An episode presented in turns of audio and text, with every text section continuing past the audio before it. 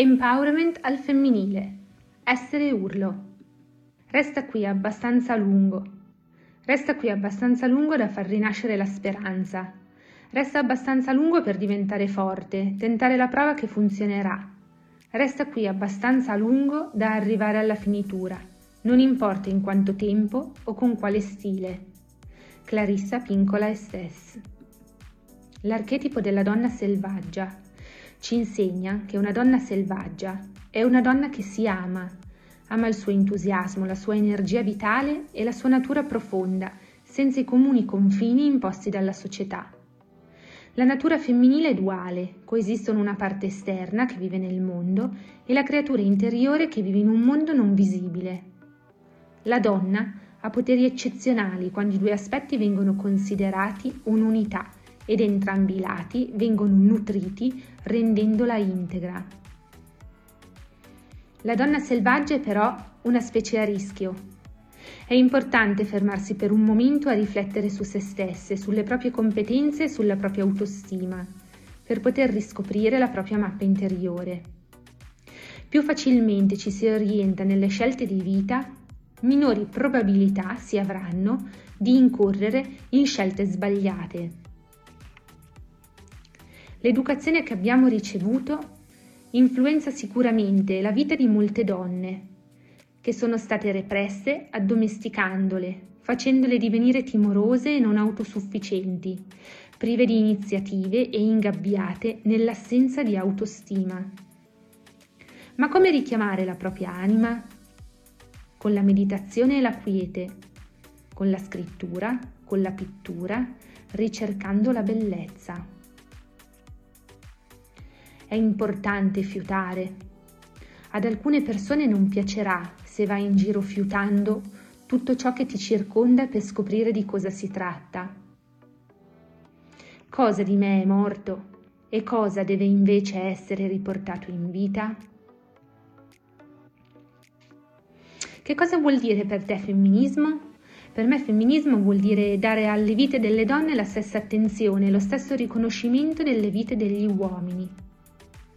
È importante parlare di donne, per fare in modo che le donne siano ascoltate, che le loro conoscenze ed esperienze vengano riconosciute. È importante parlare di donne per pretendere che le loro aspirazioni, i loro bisogni, le loro opinioni, i loro obiettivi siano presi in considerazione.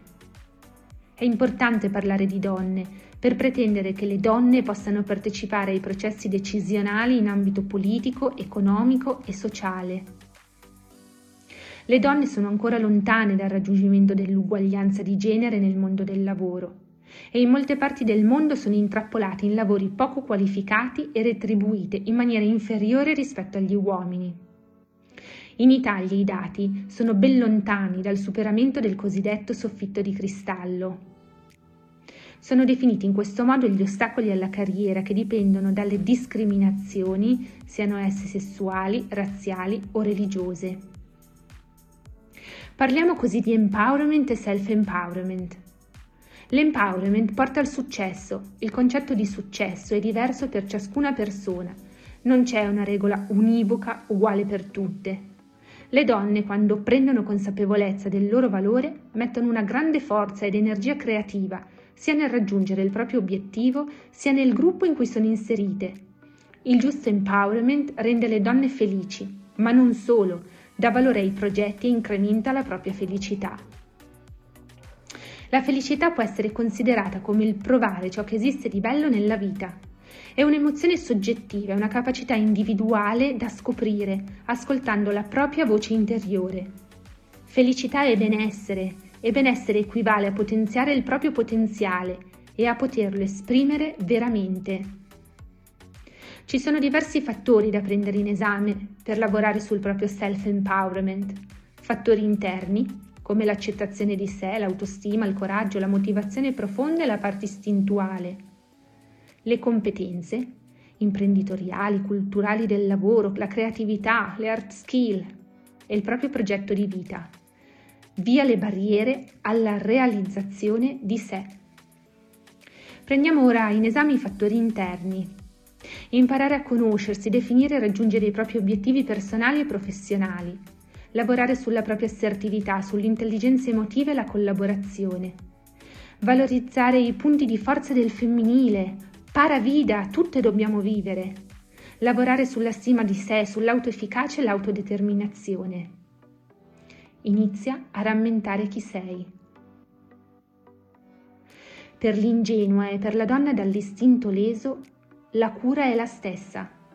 Esercitarsi ad ascoltare l'intuito, la voce interiore, porsi domande, essere curiosa, vedere quel che si vede, ascoltare quel che si sente e poi agire in base a quel che si sa essere vero. Clarissa Pincola Estes